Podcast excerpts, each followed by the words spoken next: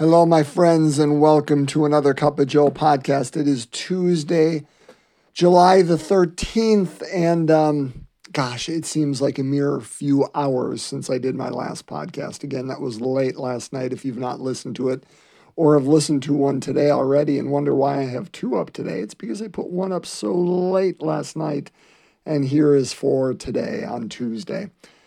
Uh, we are going to continue through Matthew chapter 11. However, we skipped a, a, great portion. You remember yesterday we ended with Matthew 11, verse 1. And now we're going to skip all the way to Matthew 11, verse 20. Should have checked to look uh, and see what we were skipping over, but didn't do that. That'll be a homework assignment for y'all. But uh, let's look at Matthew 11, verses 20 to 24. Short gospel for us today. A reading from the Holy Gospel according to Matthew. Jesus began to reproach the towns where most of his mighty deeds had been done, since they had not repented. Woe to you, Chorazin!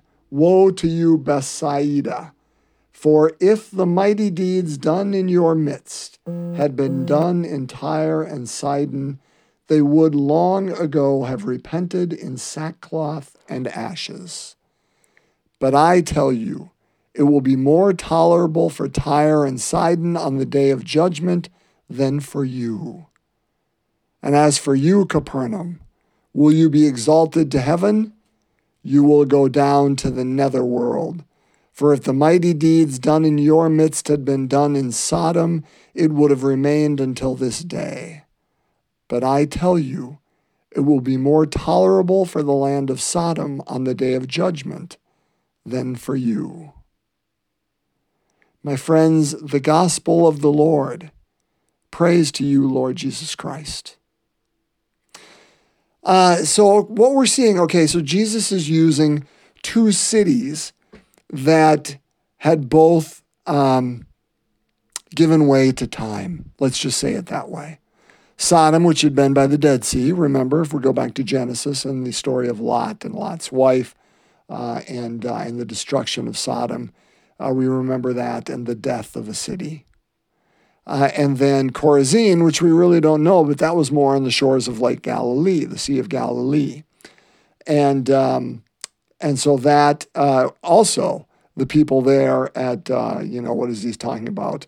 Um, you know, these other cities, Tyre and Sidon that that uh, I'm kind of confusing myself. What are you Chorazin? What are you Bethsaida? They were they were active cities in the time, and Tyre and Sidon would have been the uh, the older cities. But again, they they know of those cities in in those places up there. So it's a it's a real life um, example that Jesus is using about hey, my friends, death comes to us all, and and we don't have uh, an unlimited amount of time in which to make this decision. The time is now. It's it's like earlier in uh, in Matthew's gospel, I believe, when Jesus uses in the the example. Uh, even now, the axe, and it may have been John the Baptist. Even now, the axe is laid at the root of the tree, right? Even though it's a, preparing to test life. So, what are you to do? This little amount of time. Will we take the moment repent? And, and Jesus should hang here, right? Because even at the end of this gospel, you know, it's uh, he's he's saying, listen, it's going to be more tolerable for other people, and and and ends it on that note, like, okay, what are you going to do? What are you going to do? We know how it ended for Sodom. We know how it ended for those other cities. How's it going to end for you? So I want to do two things in today's uh, podcast.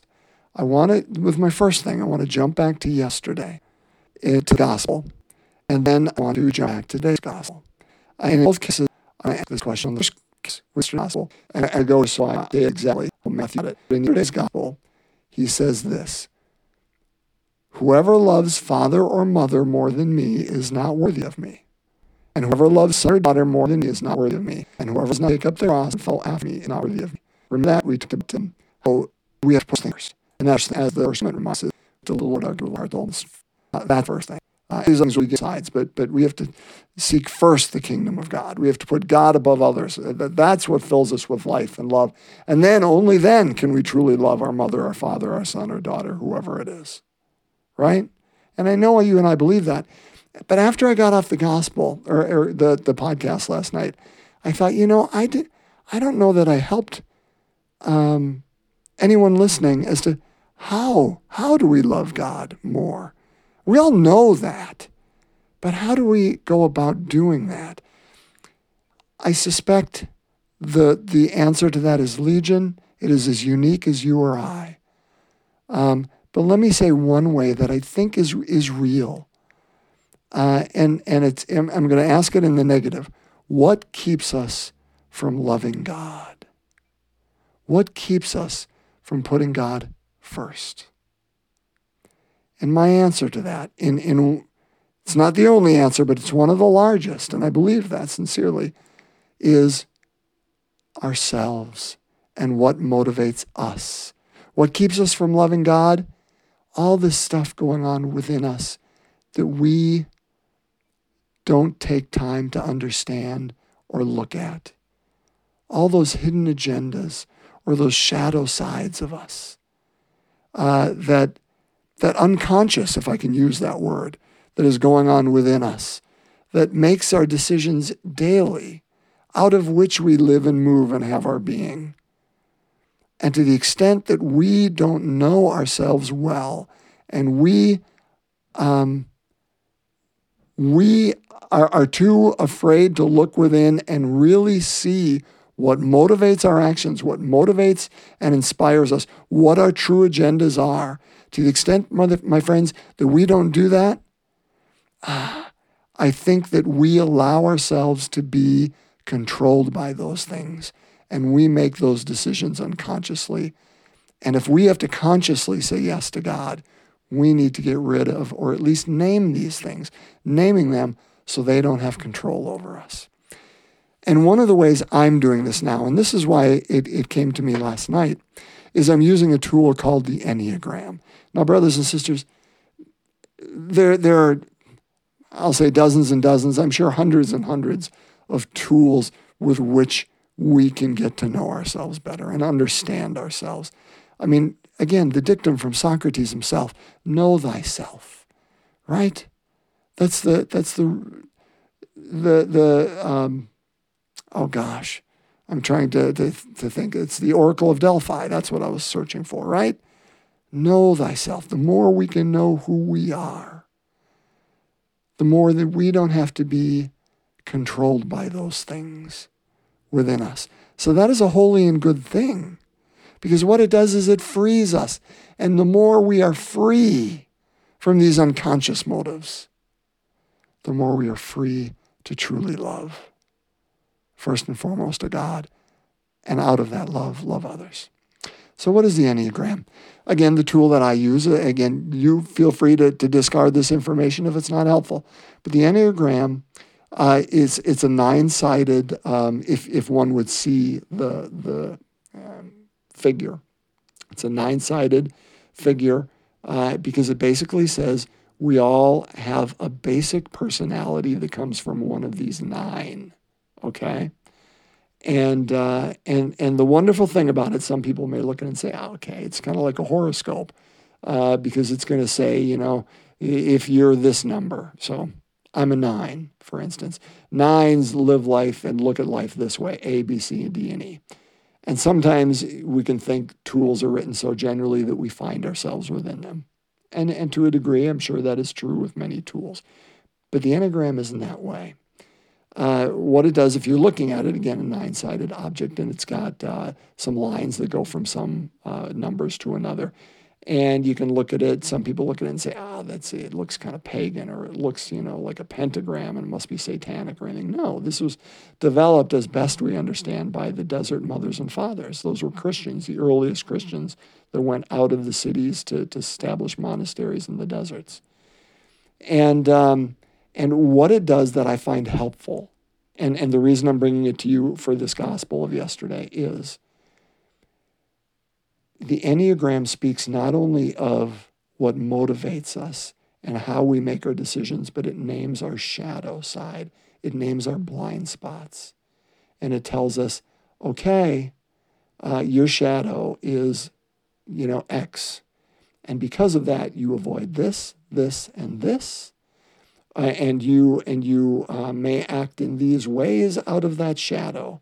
And the more brothers and sisters I can name and I can say, yep, that is true of who I am, and I can embrace that about me, the less it can have control over me.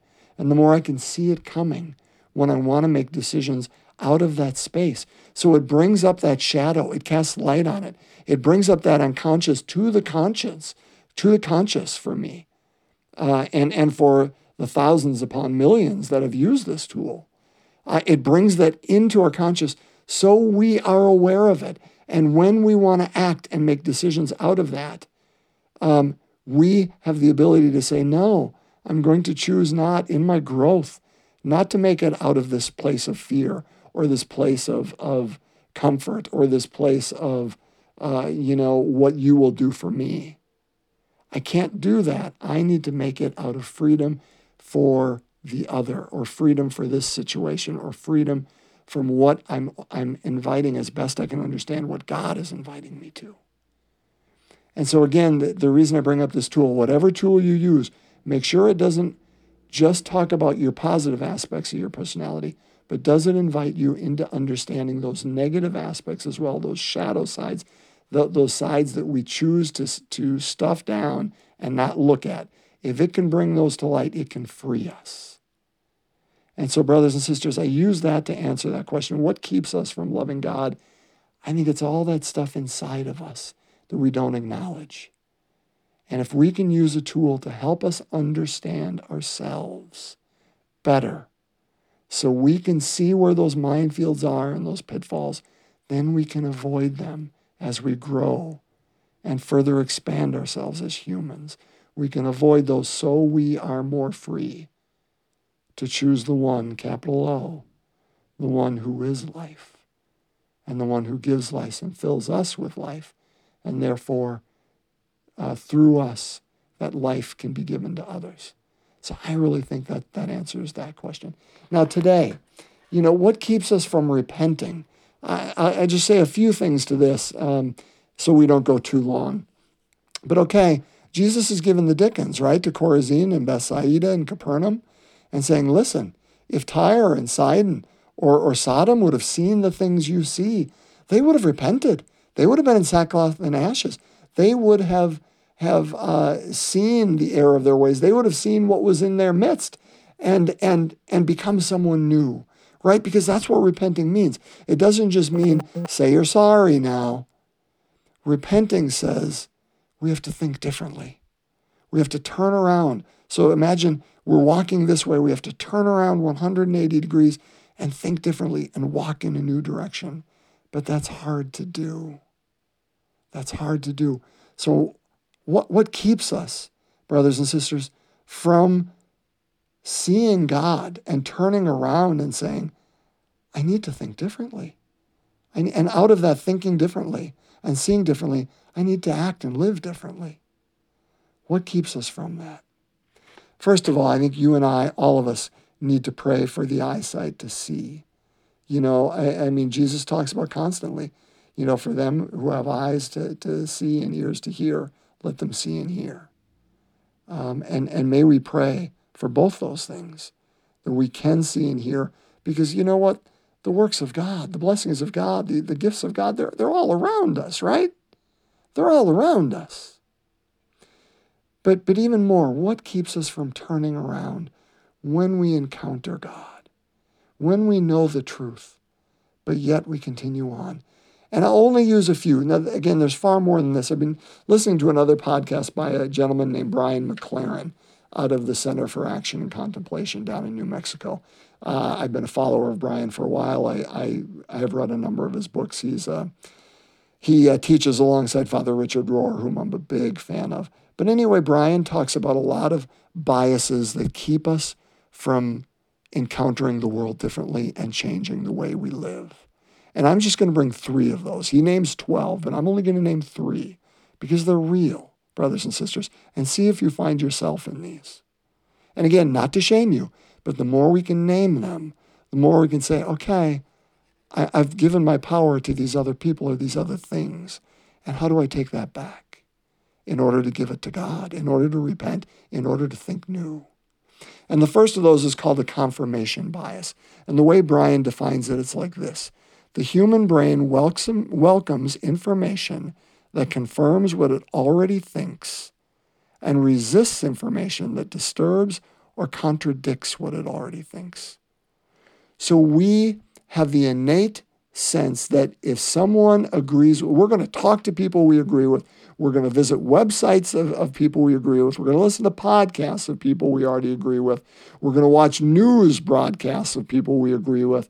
All those things. And that's all called a confirmation bias. That we only are around people that we agree with us, and we are going to resist anything that disturbs or contradicts it.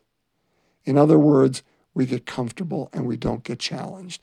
And the word of God is a two edged sword, right? Jesus said yesterday, I didn't come for peace, but for a sword. Why? Because he wants us to break open into this new way of thinking. Brothers and sisters, the gospel is not a word of comfort. Make no bones about that. Make no mistake. The gospel comes in and it slaps us across the face and says, we need to think differently.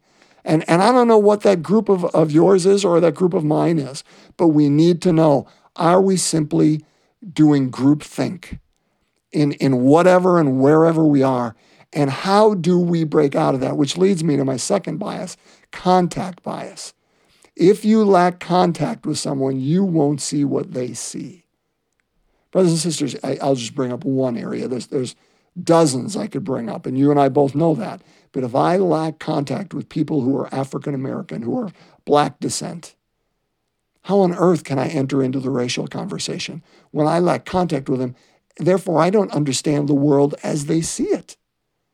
The more I can have contact with them, the more I can open myself, the more I read authors, uh, uh, black authors, or James Patterson, or whoever, the more I can open myself to them, or listen to them, or encounter them, the more I can understand their world, and the more it helps pull me out of my little one. Doesn't mean I'm wrong and they're right. It means, hey, I need to understand what they're seeing too, so I can broaden who I am, which again leads to this third bias, community bias. It's very hard to see something your group doesn't want you to see. Hey, I am, name the group, you know, a Catholic. I am a, a Republican. I am uh, an American. I am uh, a, a, veteran. I am uh, a Wisconsinite. Nothing wrong with any of those things. Any of those things. But, brothers and sisters, if I give myself over to my community and I simply see things as they do, I give them my power, right? And therefore, what does all this have to do with it? Because all this says well, then I can't repent. I can't think differently because I've given my power to them. And if the uh, Republican Party doesn't does uh, thinks this way, then I have to think that way. Or, or if uh, if you know whatever you know what I use uh, you know an American thinks this way, or if a Catholic thinks this way, then I have to think this way. How do I say, Lord, I, you know what? I am a part of those things, and I and I enjoy being a part of those, and they help make up who I am. But who I am at base is you. I am your child. I am your brother or sister. Therefore, you know, I want my will. I want my eyes to be yours. And first and foremost, that needs to be the lens through which we see the world. Then we can encounter these other groups, and we can bring the Word of God within that. But if we simply have to see as this community sees, we there's no way we can repent. And Jesus is inviting us to repent, brothers and sisters. So he's inviting us to name what what biases do we carry with us?